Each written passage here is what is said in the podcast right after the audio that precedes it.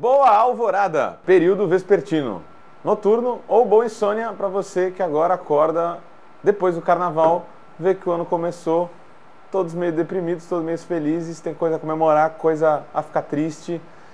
Tem muita coisa para falar. Estamos no começo de mais um ano onde muita coisa já aconteceu e estamos mais uma vez aqui com nossa bancada revolucionária com Aline e Rugai para comentar os fatos que se passaram nesse começo de ano, especialmente nesse janeiro e fevereiro. São muitas coisas, elencamos as prioridades, mas o fato é que estamos aqui de volta, eu, Guilherme Prado, com essa bela bancada. E aí já pergunto para vocês, né, o que vocês acharam desse começo de ano aí? Temos muito a falar. O que vamos bater papo hoje? Nossa, a gente costuma falar, né, aquele velho chavão, que o ano só começa depois do carnaval, mas se tem um ano que começou com tudo antes do carnaval, né? é com ano. posse, com 8 de janeiro, com tudo que já aconteceu nesses, nesse menos de dois meses, foi esse ano, né? Vivemos anos intensos nesses dois primeiros meses de 2023, né? Tipo, em que ano a gente está mesmo de 2023? Vou pensar, a gente está apenas no começo do terceiro mês e tem muita água já não? rolou, muita água já rolou, literalmente. E tá pra rolar ainda, e né? Tá pra rolar ainda. Das águas que já rolaram e que estão rolando ainda, na verdade, porque é, é, é, legal essa sensação, né, do governo Lula novamente, essa parada do flerte, né? Balões de ensaio, as propostas não chegam, mas você vê coisas boas, aí do outro lado coisas estranhas, coisas conflituosas voltamos a ter um, um, governo que, que faz política, né, num sentido um pouco mais concreto, né? Isso, isso é um lado bom, né? Mas vem um monte de questões também. Uma delas, eu acho que, que até um, um tema legal para a gente debater aqui hoje, é a questão de autonomia do Banco Central, juros, inflação. Isso foi um debate intenso. Parece que Lula e o PT entendeu que é preciso trazer os debates né, e debatê-los. É claro que ainda não está num nível bolsonarista de WhatsApp, do tiozão está falando aqui. Né, eu não recebi de nenhum tiozão uma mensagem atacando os juros, então ainda não estamos nesse nível de organização, mas parece que ganhamos, pelo menos por enquanto, o debate, né, pelas métricas aí das redes sociais. O que vocês acharam desse debate que Lula fez público sobre juros e autonomia do Banco Central, Aline? Começando por você. É, isso a gente já sabia que ia ser um desafio para o governo do Lula, né? O tempo todo a mídia, principalmente a, a mídia hegemônica liberal, né? Colocando isso como um entrave para o governo Lula que estava prometendo demais. A gente está nessa expectativa ainda, né? O, será que o Lula já disse que veio ou ainda não? Essa vai ser a prova de fogo, né? Porque é, a inflação já está além do que era esperado, né? Inclusive as últimas perspectivas que não fazem muito tempo, né, de duas semanas atrás e já tem uma já tomou uma bordoada ali agora e agora ele vai ter que dizer que veio, porque se não colocar agora porque essa, a gente sempre se defronta com essa saída keynesiana de a gente vai ter que colocar dinheiro para poder sair desse dessa roda, né? E aí vai vai fazer isso, não vai dar para fazer isso de uma forma ganha-ganha dessa vez, que a gente está em outra situação econômica.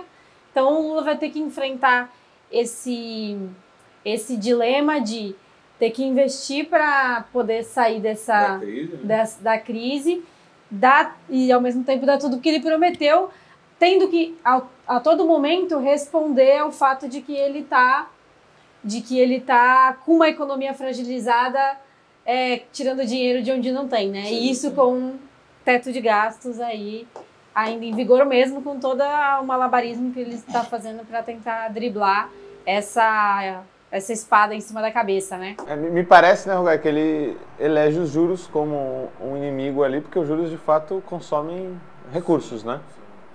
E a gente não sabe exatamente, concretamente, em que vai dar esse debate, né? Mas só o fato de estar existindo esse debate, de popularizar essa pauta, eu acho fundamental. Né? A Quest soltou uma pesquisa em que 80 ou 85% das pessoas não sabem qual a relação dos juros com a sua vida cotidiana, com a realidade. Mas na mesma pesquisa perguntam sobre a posição do Lula de crítica aos juros e três quartos das pessoas são a favor da posição crítica do Lula. Então é, é, é né? Isso é muito é, louco, é, é um esforço de, de tradução, de explicação de por que, que esses juros altos atrapalham a vida da economia brasileira e do cidadão, né? Que aí vai do empréstimo que o cara pega ficar caro, do produto que ele compra na Casas Bahia custar, sei lá, 500, mas na verdade, ele vai pagar 1.500 quando ele parcela em 24 vezes no cartão das Casas Bahia. Para né? duas geladeiras. É, no, no empresário que tem 10 milhões e vai ganhar sei lá quanto aplicando no tesouro e não vai abrir uma empresa, não vai ativar a economia, não vai gerar emprego, né?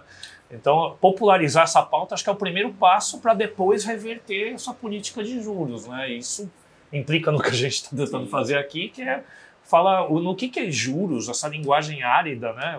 Os economistas têm uma manha de se dizerem o expert no assunto, de deixar o cidadão comum se sentindo né, ignorante, incapaz, né? ignorante, e ah, deixa com eles esse assunto. E aí isso não entra em disputa, né?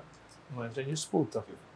Não, eu falar que. É, tinha até um professor da faculdade que falava que Casa Bahia, esse tipo de empreendimento é juro disfarçado de eletrodoméstico, Sim. né? Na verdade é a máquina de fazer juro, né? Então, isso quer dizer que dá muito dinheiro para quem, principalmente no mercado financeiro, e ilude, inclusive, uma classe média que acha que investe, na verdade, movimenta uma, uma, uma quantia irrisória de dinheiro, e é uma, uma grande pêndulo em cima da cabeça da maioria das pessoas, principalmente que quem depende da, da economia real, né? Porque em último a gente precisa produzir coisas para que as pessoas sobrevivam, comam, bebam, tenham bens e serviços.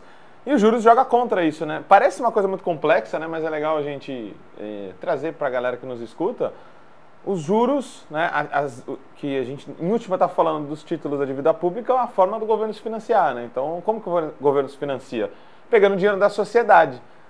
Só que, e aí sempre é, comparam o governo com a economia da dona de casa. Só que o governo, ele pode produzir essa própria riqueza pegando da sociedade e ele define as próprias condições que ele paga esse dinheiro. Então, quando se aumentam os juros, ele está falando, eu vou pagar mais para vocês que estão me emprestando.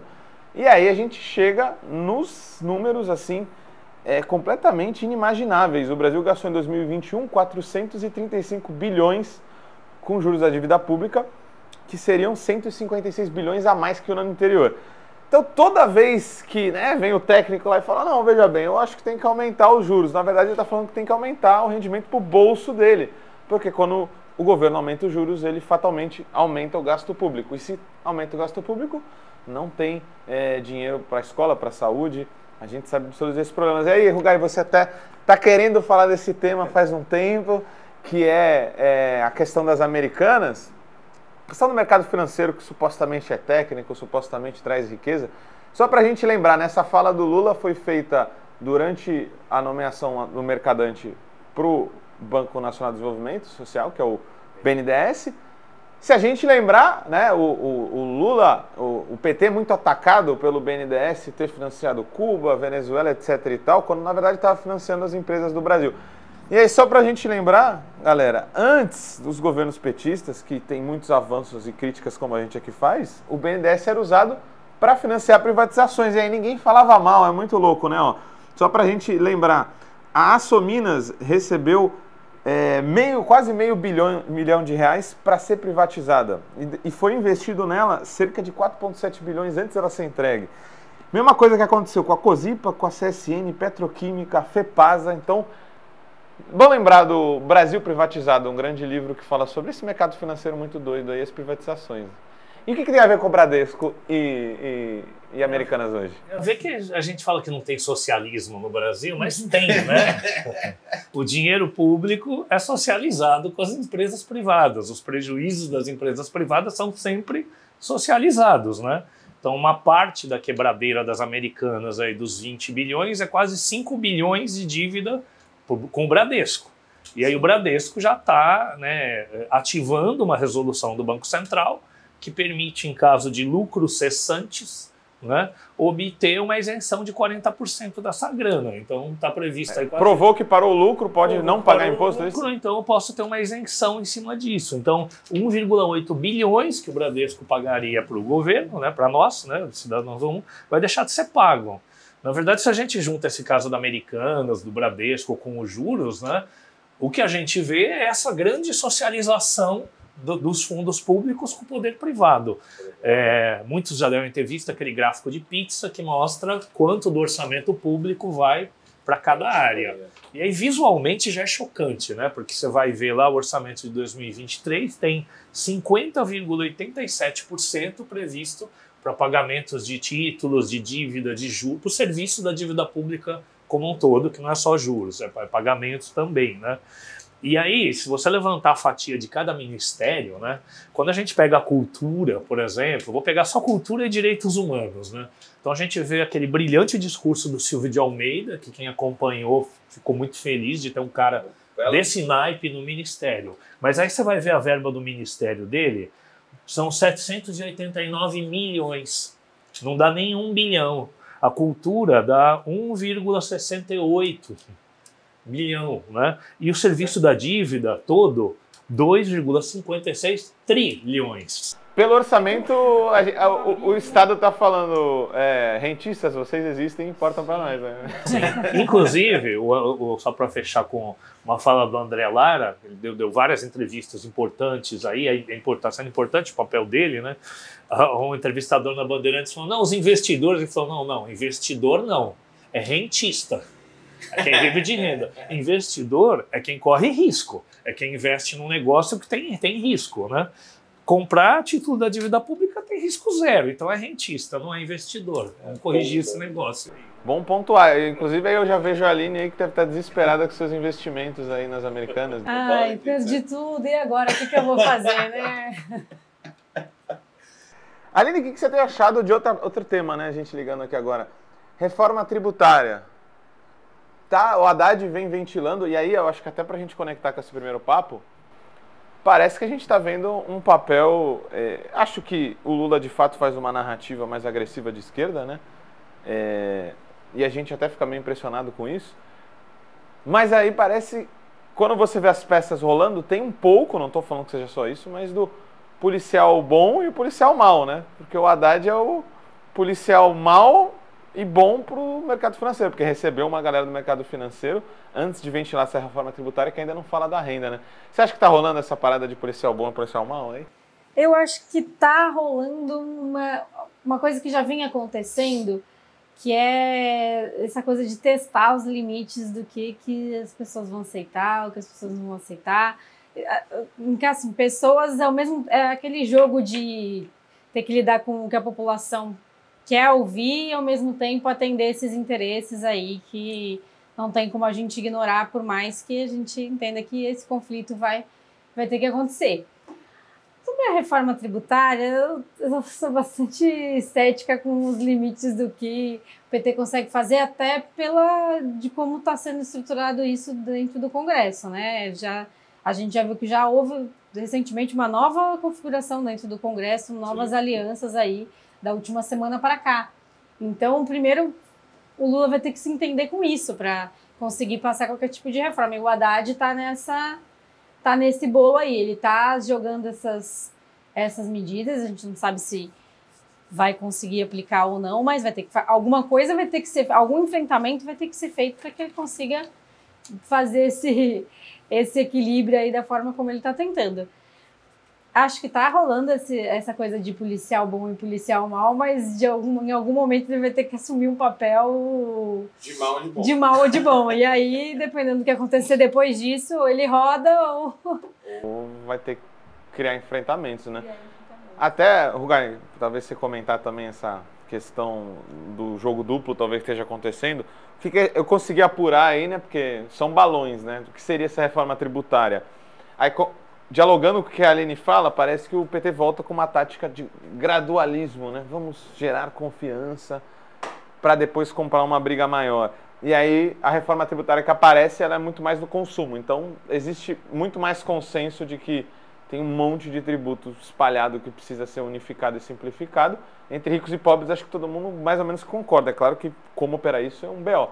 Do que propriamente com a renda que ficaria para o segundo semestre. Então a Haddad vem com essa proposta que pelo que a gente apura, ela dialoga com o que já foi mostrado, inclusive por deputados do Centrão, que é tentar unificar impostos, né, que seria um grande imposto de cerca de 25%, um dos mais altos do mundo, mas que uniria, seria um tipo de IVA, né, uniria é, o PIS, o IPI, o ICMS e o ISS.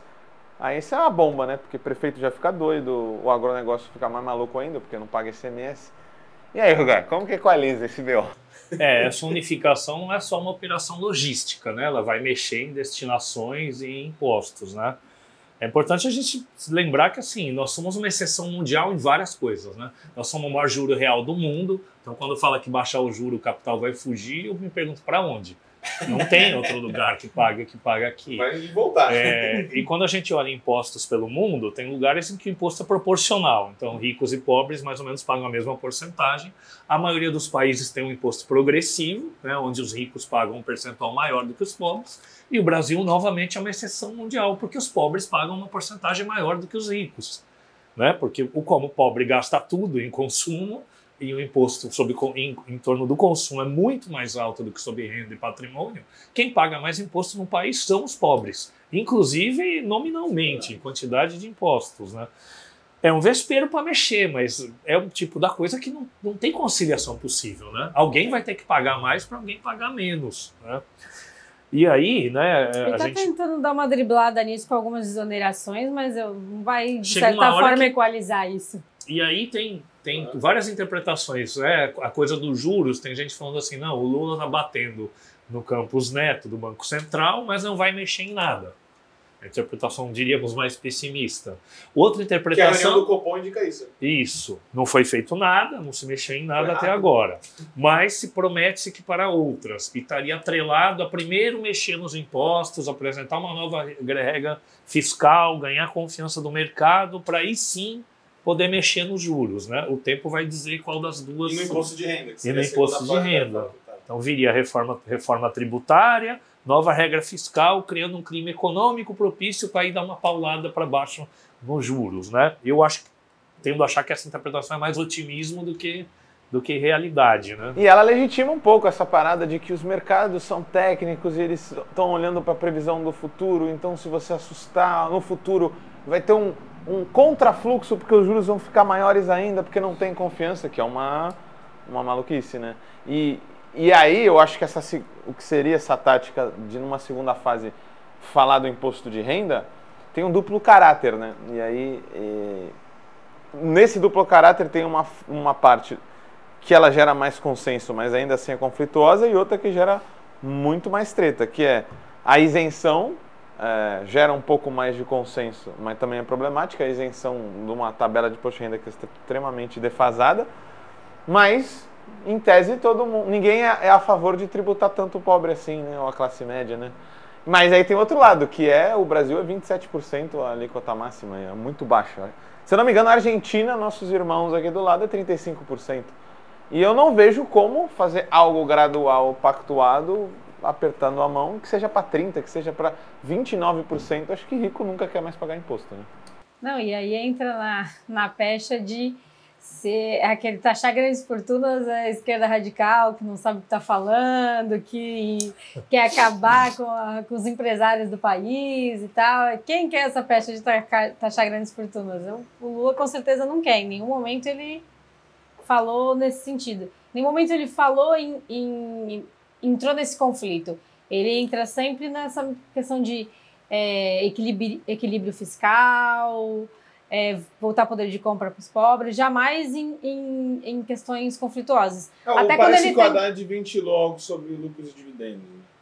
É, ele falou a princípio, mas ele foi essa, uma medida, medida emergencial, não como uma medida de estrutural, é, estrutural de justiça e lucros e dividendos não é uma coisa nova né? Existia taxação de lucro. Aliás existe em qualquer país do mundo né? Acho que é só só o Brasil e acho que mais outros dois países que não tem taxação é de lucros e dividendos. é a Estônia e quem tirou foi o Fernando Henrique né? É. e ele parou de corrigir a tabela do imposto de renda. Então basicamente ele trocou imposto isentou rico e começou a taxar pobre.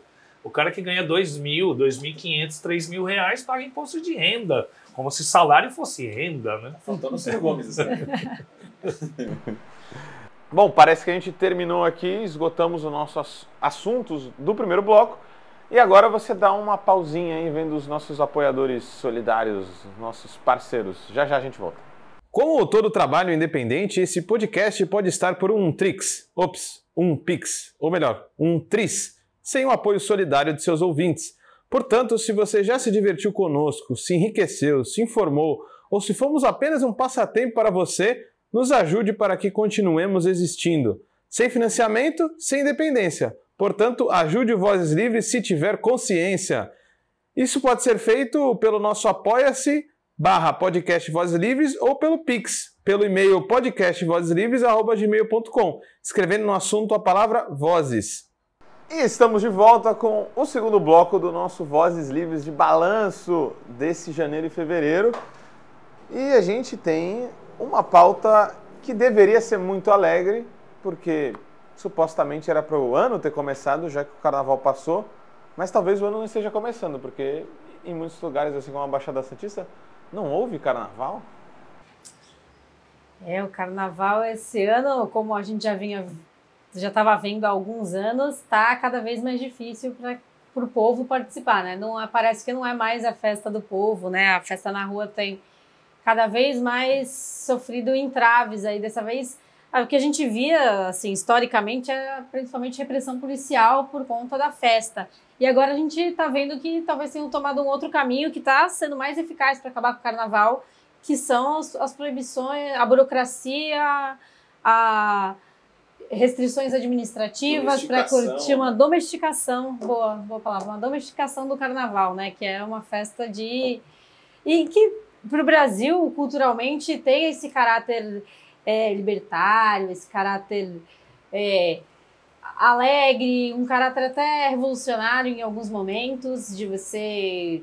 É, a gente brinca que o ano só começa depois do carnaval, porque o carnaval é um grande momento de, de euforia, né? E tem sido cada vez mais, como você mesmo falou, domesticado, né? A gente viu isso aqui nas cidades da Baixada, principalmente em Santos, e tá deixando o carnaval triste.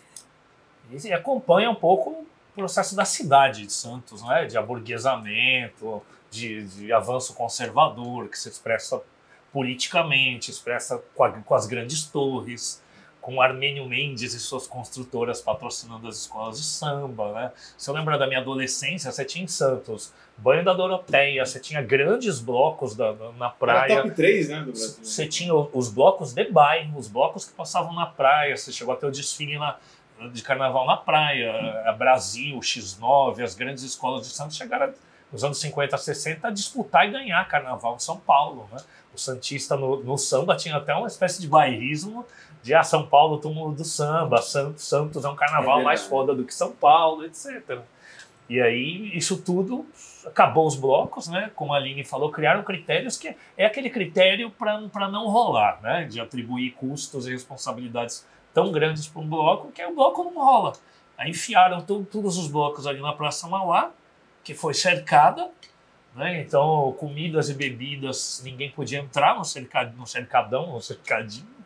E, é, e, nem os ambulantes poderem vender as coisas ali, né, cara? Então... Eu tô aqui procurando um. É a São Clemente, Grande São Clemente. Eu fui, eu fui ao Carnaval do Rio de Janeiro em 2019, quando Grande Mangueira com um samba enredo histórico ganhou né, o Carnaval do Rio. E a São Clemente ela veio com, com um samba enredo que era uma reedição, na verdade, né? E é muito bacana que tem uma passagem. É, é o nome do samba enredo é o Samba Sambou. Então já era uma reedição no samba dos anos 90 que falava mais ou menos assim, né? Que saudade da Praça 11 e dos grandes carnavais, antigo reduto de Bamba, onde todos curtiam o verdadeiro samba. Então, se a gente for pensar no, no, no próprio sambódromo com a domesticação, né? Fazendo um paralelo com Santos, a gente, eu, fiquei é, nostálgico sobre o Carnabanda. Para quem nos escuta, o Carnabanda era um carnaval que cada banda de bairro podia organizar o seu bloco. Claro que tinha um limite de bandas, tinha um limite de dias, tinha um limite de horário. Mas eu fiquei nostálgico porque hoje nem isso a gente tinha. Mas o próprio Carnabanda já era uma domesticação do grande bloco. E até você falou, né, Rugai? O, o próprio sambódromo, né? Cara, o Sambódromo, eu moro lá perto, mais ou menos. Então, se tu reparar, tá se expandindo a área de, dos camarotes. Né? E o público das arquibancadas fica ali, reduzido, congelado. Então, até ali está tendo um processo também de, de camarotes para a suposta elite da Baixada ou de Santos, né? E mesmo o espaço das arquibancadas não cresce, ou fica mais restrito ali, né? Então é uma, mais uma cerejinha no bolo. É, Para quem não sabe, quem é de fora daqui, o carnaval de desfile de escolas em Santos é antecipado em uma semana. Porque quem Sim. trabalha mesmo no samba, compositores, intérpretes, carnavalescos da Baixada, ficou tanto tempo detonado o carnaval de escola aqui que o pessoal, meio a contragosto no começo, começou a subir para São Paulo, para disputar samba, para trabalhar em São Paulo. E aí isso ficou de, de uma tal maneira que o pessoal hoje quer que fique assim, para não perder essa oportunidade de trabalho nas escolas de São Paulo. Tá cheio de escola de São Paulo aí com samba composto por gente daqui, né, carnavalescos daqui, etc. É, é, é aquele chamado, e aí acho que o, é que a gente teve num momento de bolsonarismo que, cara, era o pior dos mundos, mas a gente esquece que os tucanos são ótimos em fazer pactos de mediocridade, né? E foram o que eles fizeram aqui em Santos. Eles reduziram o carnaval a algo quase irrelevante, acabaram fazendo esse processo da galera da comunidade do samba ir para São Paulo a ponto de que hoje é bacana e se você critica, você está errado ainda. Você está errado. E, e, é muito articulado e bem feito, até porque o samba ter ficado aqui no centro de Santos, o carnaval, os blocos terem ficado por lá, você cria uma aliança muito inteligente com os comércios locais da, da onde está o, o circuito por onde passam as bandas. Então, você não consegue nem falar do argumento dos ambulantes, porque os comerciantes locais ficam felizes. Porque eu passei, fui numa banda lá, passei quatro vezes em frente a um bar e peguei quatro PMLs no boteco local. Só para dar uma, estender mais isso, mas uma excrescência que tem na Baixada, que tudo isso tem a ver com controle de povo na rua, né? como tirar o caráter público da rua, protagonismo popular. A concha acústica lá no Canal 3, né, gente? Aquilo era um espaço de reunião, de assembleia, de apresentação de artista de rua, de bandas, etc. Fizeram, uma redoma. fizeram uma redoma de vidro, literalmente, onde o controle de decibéis e a gente lembrar a quantidade de shows na praia, de manifestações populares que tinha. Onde então, mesmo uma reunião. Que aquilo é, um re... é uma reunião, aquilo é um retrato do Além do entrado para as bandas que tem que, hoje em dia, você tem que ter um, uma, uma grana para poder investir, para poder sair, para fazer um cálculo simples, aí você precisa de uma média de 50 mil reais para poder ter uma banda, colocar uma banda na rua hoje durante o carnaval. Isso se você conseguir vencer toda a burocracia tendo esse dinheiro no bolso. Além disso, para além das restrições para que a, a, o carnaval, os eventos aconteçam, ainda foram impostas uma série de medidas para quem ia curtir o carnaval, né? Que é a limitação de garra duas garrafas d'água de 500 ml, gente. Para a pessoa entrar lá no, no, negócio praticamente cercado. Quer dizer, está com uma família, você tem que pagar um milhão de reais numa água para um calor infernal que fez aqui nessa cidade, que é inclusive já dando uma, entrando um pouco no próximo tema de como, como está uma estufa essa essa cidade, essa a questão cidade sem vento. É, então, tá terrível. Eu estive no Rio de Janeiro e estavam 6, 7 graus a mais e muito mais fresco do que estava aqui em Santos, por exemplo. Enfim, e aí você não pode nem levar uma água, você tem que comprar na rua. Para além de tudo isso, a gente está vendo que Santos, principalmente, está tomando uma série de medidas para impedir que as pessoas vão a esses eventos. E a gente não pode esquecer jamais que tem um caráter político muito forte, tanto o carnaval como, por exemplo, a parada LGBT, que também teve ah, uma é série de restrições para que houvesse a participação.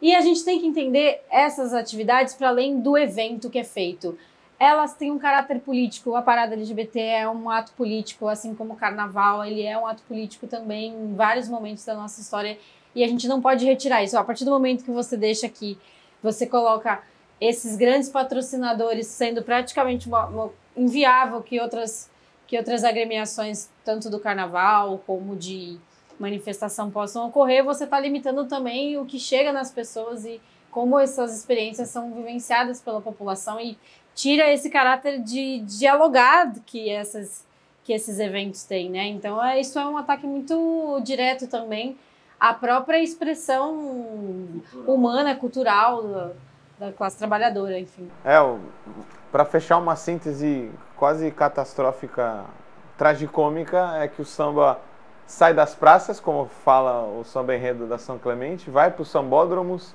e aí ele volta para as praças, mas num curral, né? Num ambiente totalmente é, dominado ali, como se fosse um laboratório. E lamentável, né? Porque o carnaval iniciava o ano, só que no mesmo tempo que a gente via e sofria o nosso carnaval nada é, divertido, pessoas sofreram consequências muito maiores com a chuva de extremo climático que a gente acabou vendo aqui eh, no litoral norte, não só no litoral norte, mas com mais intensidade no litoral norte, em São Paulo como um todo, com impactos tremendos, né? É, ouvi o, o Foro de Teresina essa semana e aí São Sebastião teve cerca de 600 milímetros né, de chuva que caiu. E feito, fazendo um cálculo, é uma vazão que é três vezes as cataratas do Iguaçu que caiu de água. Uma coisa assim fantasticamente desesperadora. E aí colocar alguns elementos para vocês, né, para a gente comentar. A gente teve até agora 65 mortes, sepultados 19 homens, 17 mulheres, 18 crianças, 2.251 pessoas desalojadas, 1.815 desabrigados. É um, é um retrato que a gente vê, acha que é pouco, mas se você soma isso no final do ano, a gente está falando de extremos climáticos que estão se assemelhando cada vez mais a uma guerra civil, quase, né? Os números. Então, não é um tema irrelevante mais, né? E tem vários lados essa questão, né? Tem a cobrança de, por exemplo, um sistema de vigilância de, de dar o alarme as pessoas, que, que é o mais básico. Isso não tem. Tem as obras públicas e a grana que o governo Bolsonaro destinou para isso daí, que foi um valor ridículo, se não me engano. Teve 95% de cortes. Né? 29 mil reais. Eu posso estar errando no número, mas é um, é um número ridículo, uma redução absurda. Né? Então, você tem a falta de políticas públicas para isso, a falta de sistema de alarme, você tem a que, toda a questão da especulação imobiliária privada dos ricaços do litoral norte, que forçam os pobres que moravam, os caiçaras, né? os caiçaras que moravam ali, criarem sertões que não existiam na beira do morro, né?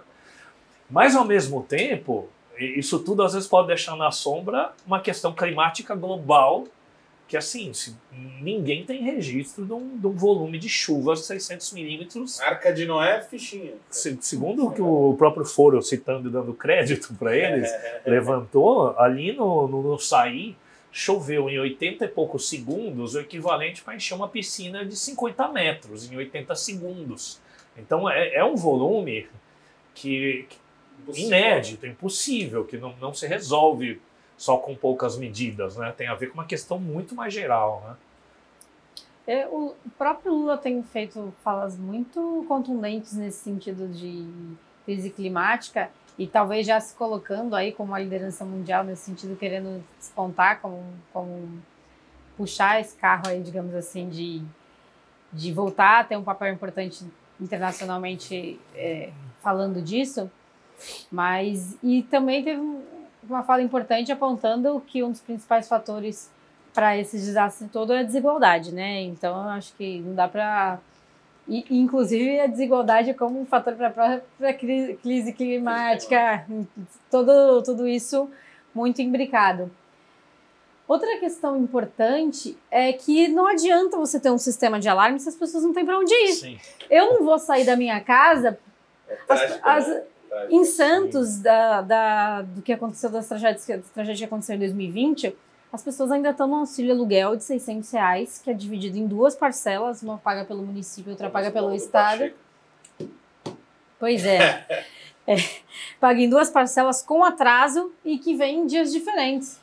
Como é que você paga um aluguel desse jeito? Eu, a pessoa não vai sair da casa dela, em, seja em último caso, porque ela não tem outra opção, ela não tem para onde ir e nem tem abrigamento para todas as pessoas. Quer dizer, mesmo que o alarme funcionasse, e nem sempre funciona, Sim.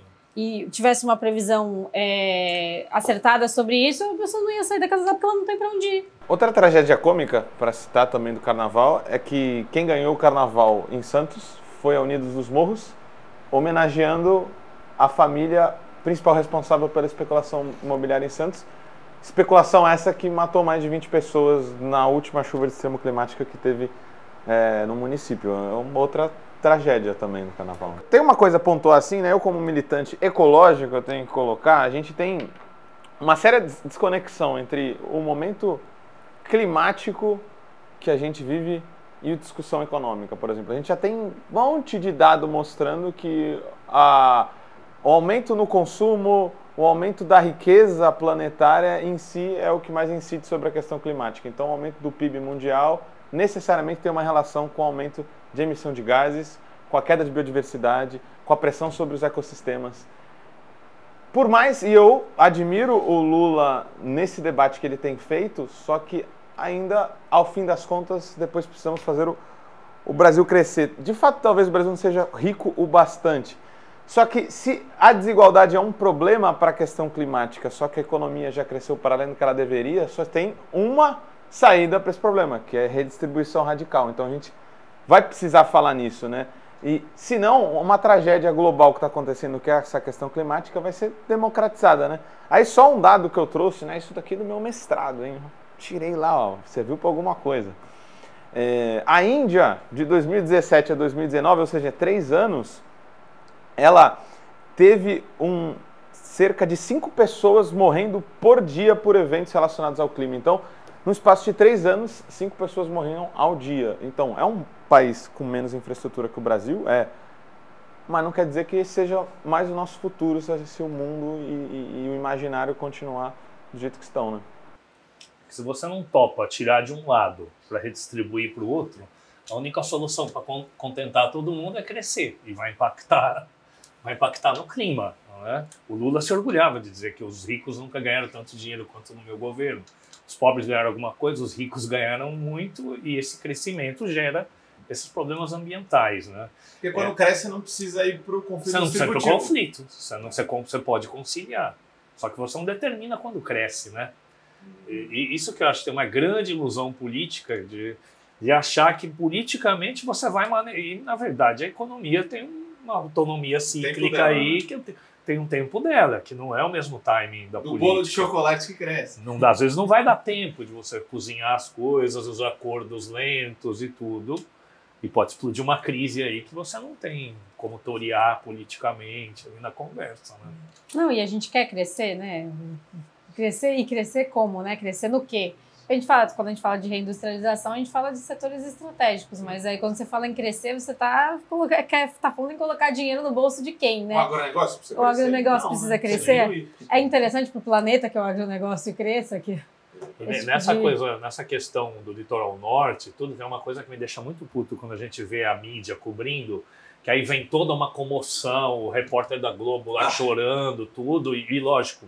E ataca toda... os governos. Né? Mas ao mesmo tempo, são é, quando esses caras vão falar de economia, de juros, eles vão falar de risco fiscal, de defender o teto, que é o quê? Você está defendendo na sua, no seu âncora lá de economia, você está falando de cortar gastos cortar gastos que ajudaram essa tragédia a ser muito pior do que poderia ter sido. Aí depois você vai cobrir emocionado a tragédia que você, no seu, seu analista econômico, ajudou a produzir. Para manter né? uma taxa de crescimento de alguém que já não precisa daquilo, né? E, e, e, é, esse tema é tão rico, né, que ele toca quase todos os nossos problemas que a gente costuma é, abarcar aqui, né? Entre eles a moradia. E saindo dessa crise, né, para ir para outra, que também tem uma forte temática ambiental por trás, conflito Rússia Ucrânia, que a gente em última está falando de natureza exportada, a gente está falando de gás, a gente está falando também de um conflito geopolítico muito forte. A gente teve agora uma votação muito polêmica do Brasil recentemente numa Assembleia Geral da ONU, onde, né, vamos aos números aqui, na última quinta, dia 23, né, na Assembleia Geral da ONU, houve uma nota, né, uma, uma posição é, sendo aprovada pela retirada imediata da Rússia de uma invasão, né, o termo usado é invasão, é, e essa nota ela teve uma votação muito é, ruim para o lado russo, né, que acabou sendo condenado, é, e o Brasil acabou apoiando, meio que contrariando uma, uma tradição histórica do Brasil de de atuar de forma mais independente e autônoma nesse tipo de votação. Então, a, vo a votação foi de 141 votos a favor dessa retirada imediata da Rússia, dessa nota que acaba demonizando, pelo menos tacitamente, a, a Rússia. A favor, a gente teve 7 votos e 32 abstenções. Um movimento estranho do Brasil, não? Da política externa ativa e altiva, como a gente tinha é, nos últimos tempos, nos últimos governos, não? É, o o Brasil tem uma tradição histórica dessa política independente, neutra, pró-paz, etc., que no governo Bolsonaro foi destroçada, como em várias outras, em várias outras áreas, né? E a gente tem sinais contraditórios, né? No, no meio disso, na visita do Lula aos Estados Unidos, tinha o caso do, dos navios iranianos, né? Que os Estados Unidos não queriam que ancorassem aqui, e já estavam com autorização, e o Brasil deu uma segurada.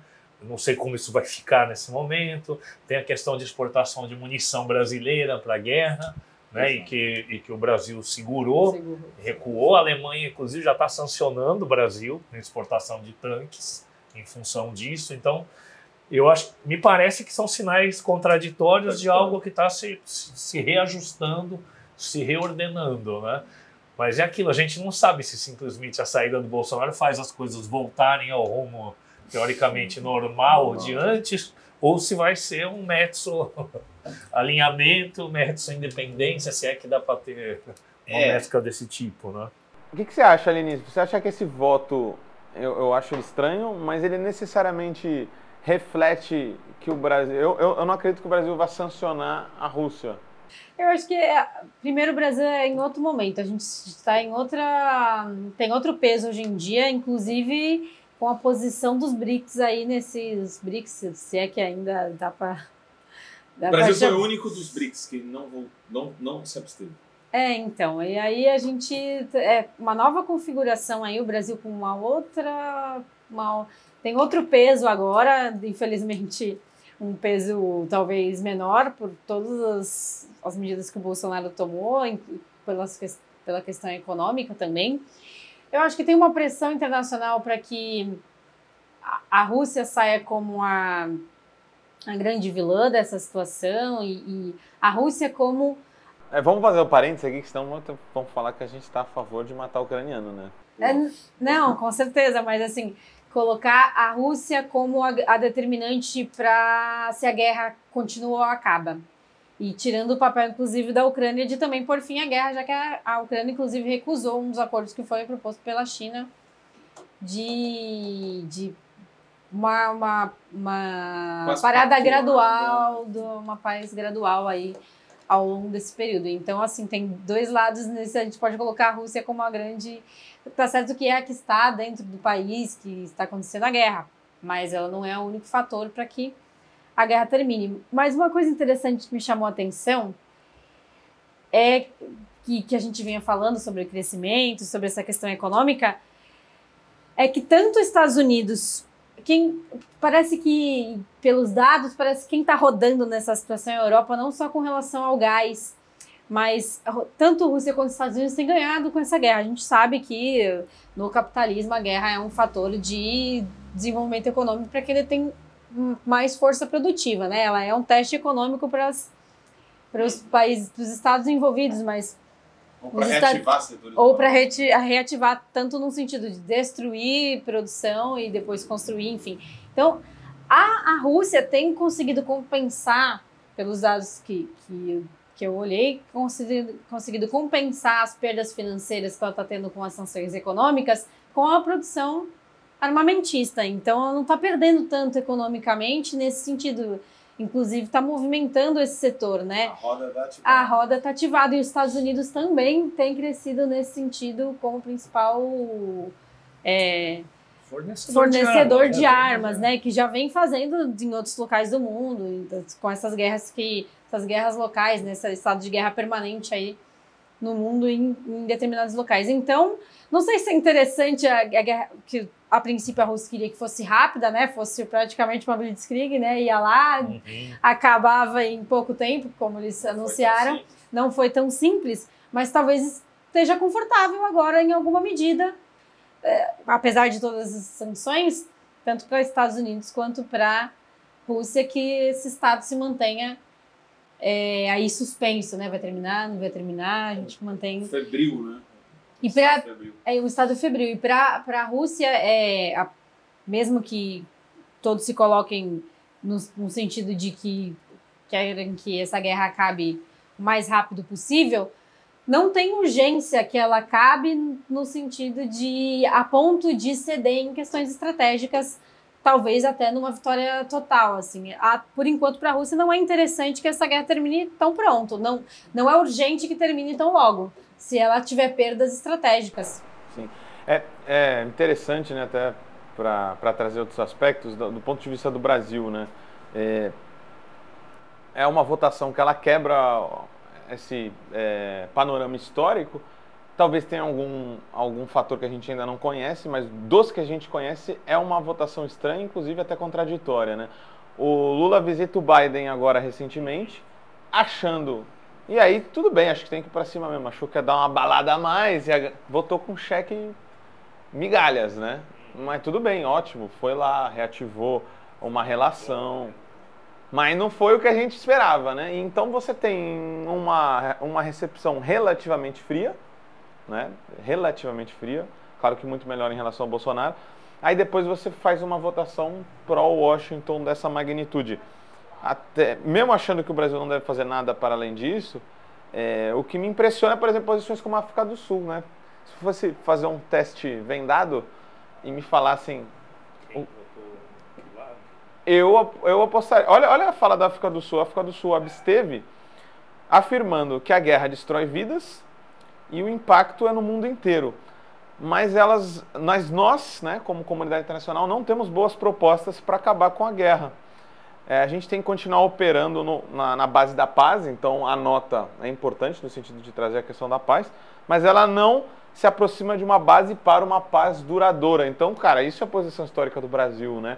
E aí eu te pergunto, Gai, você não acha que essa própria votação do Brasil para um país que daqui a pouco está querendo fazer, pelo menos tem dito, quer fazer uma moeda comum no Mercosul, vai precisar de apoio de Rússia e China, isso não prejudica? E para além disso, quem não se abstém, quem toma partido, fica com muita dificuldade para ser um negociador de paz, como o Lula tem se colocado, né? São sinais contraditórios, né? Botar Dilma lá no banco dos BRICS, que sinaliza com uma reaproximação com, com China, com os BRICS, tudo, e de repente ter, ter uma postura dessa, né? É, então, é a mesma coisa dos juros, do Banco Central, a gente vê sinais contraditórios. Então, a gente não tem aqui o raio-x para saber ali nos bastidores como é que está sendo essas disputas internas, né? Que, que tretas internas tem na própria diplomacia brasileira, nas relações exteriores, mas que não tem coerência, não tem, né? Agora, o que a Aline falou, acho que é isso. Não tem, ninguém está interessado em que a guerra acabe nesse momento, né? Tá todo mundo, os, os grandes, né? os grandes players aí dessa guerra estão vendendo armas, né? A Alemanha voltou para o mercado bélico assim coisa que desde a Segunda Guerra ela estava tava interditada, reverteu um monte de, de, de questões. Então, a guerra está sendo lucrativa para todo mundo. Acho que o pior, quem mais vai se dar mal nessa história é o povo ucraniano, em primeiro lugar, e, e o, povo, povo europeu, o povo russo. Agora, o povo é, europeu pagando uma conta de luz. É o líder lá da Ucrânia, o Zelensky, cobrando a toda hora o Ocidente, que fornece mais armas, fornece mais armas. A gente não sabe exatamente quais são os contratos de fornecimento dessas armas aí, o que é, entre aspas, doação e o que vai virar dívida, o que vai rifar o país e o controle de reservas né, energéticas aí para a Europa e para os próprios Estados Unidos, o quanto os Estados Unidos conseguiram impedir o gasoduto russo para a Alemanha, que eles já já estavam contra desde antes, né? já tem evidência de que as explosões que tiveram lá foram, foram é, efetivadas pelos americanos, né, nas sabotagens que ficavam, quem foi, foi russo, foi ucraniano, etc. Então, eu não vejo perspectiva de encerramento rápido dessa guerra. Não tem destruição criativa mais literal do que a guerra, né? Se você pensar que petróleo e armas são as duas indústrias legalizadas mais lucrativas do mundo, né? Das legalizadas, como é que você consome a mercadoria armas se, não, se você não gerar guerras em algum momento, né? É isso. E por, quando você bota no, quando você vê, quando a gente vê qualquer número, quanto custa um míssil, quanto custa um voo de drone, etc, né? são números absurdos, né? São números absurdos, né? De... Eu acho que isso tem uma, uma, outra questão importante que é que a gente sempre se debate sobre isso, é, assim, qual o papel da Rússia no capitalismo global, né? Isso é uma discussão tremenda, né? ela é da periferia ou do centro do capital, a, a, ela é um país imperialista ou não é. Quer dizer, o papel da Rússia nesse. Ela é um. Parece que tem um consenso de que é um, uma coisa sui generis, é uma coisa diferente. Ela não é nem uma grande potência nesse sentido, não é uma grande líder mundial, mas ao mesmo tempo ela tem um papel importante, quase independente, autônomo dentro desse sistema. E aí a gente vê um avanço dos Estados Unidos nesses, inclusive com relação ao Brasil, de querer limar esses, esse meio, esse meio de campo, digamos assim, por conta do avanço da China, né? Então, assim, é, não há uma nova Guerra Fria como algumas pessoas estão colocando, né? A, o, a, o papel dos Estados Unidos e da Rússia são totalmente diferentes nesse jogo e a gente fica se debatendo, será que Estados Unidos está querendo absorver esses, esse, esse meio termo para bater de frente com, com China, talvez? É, é, absorver setores que estavam na mão desse, desse meio de campo, digamos assim.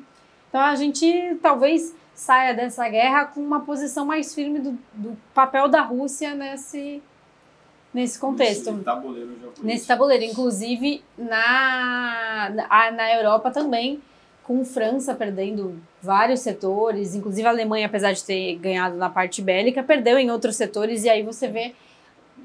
Estava lendo uma coisa interessante de um deslocamento é, Londres, Washington e China, assim, de agora nesse período pós-guerra, né? Então talvez a gente veja uma rearticulação também do próprio cenário. cenário internacional.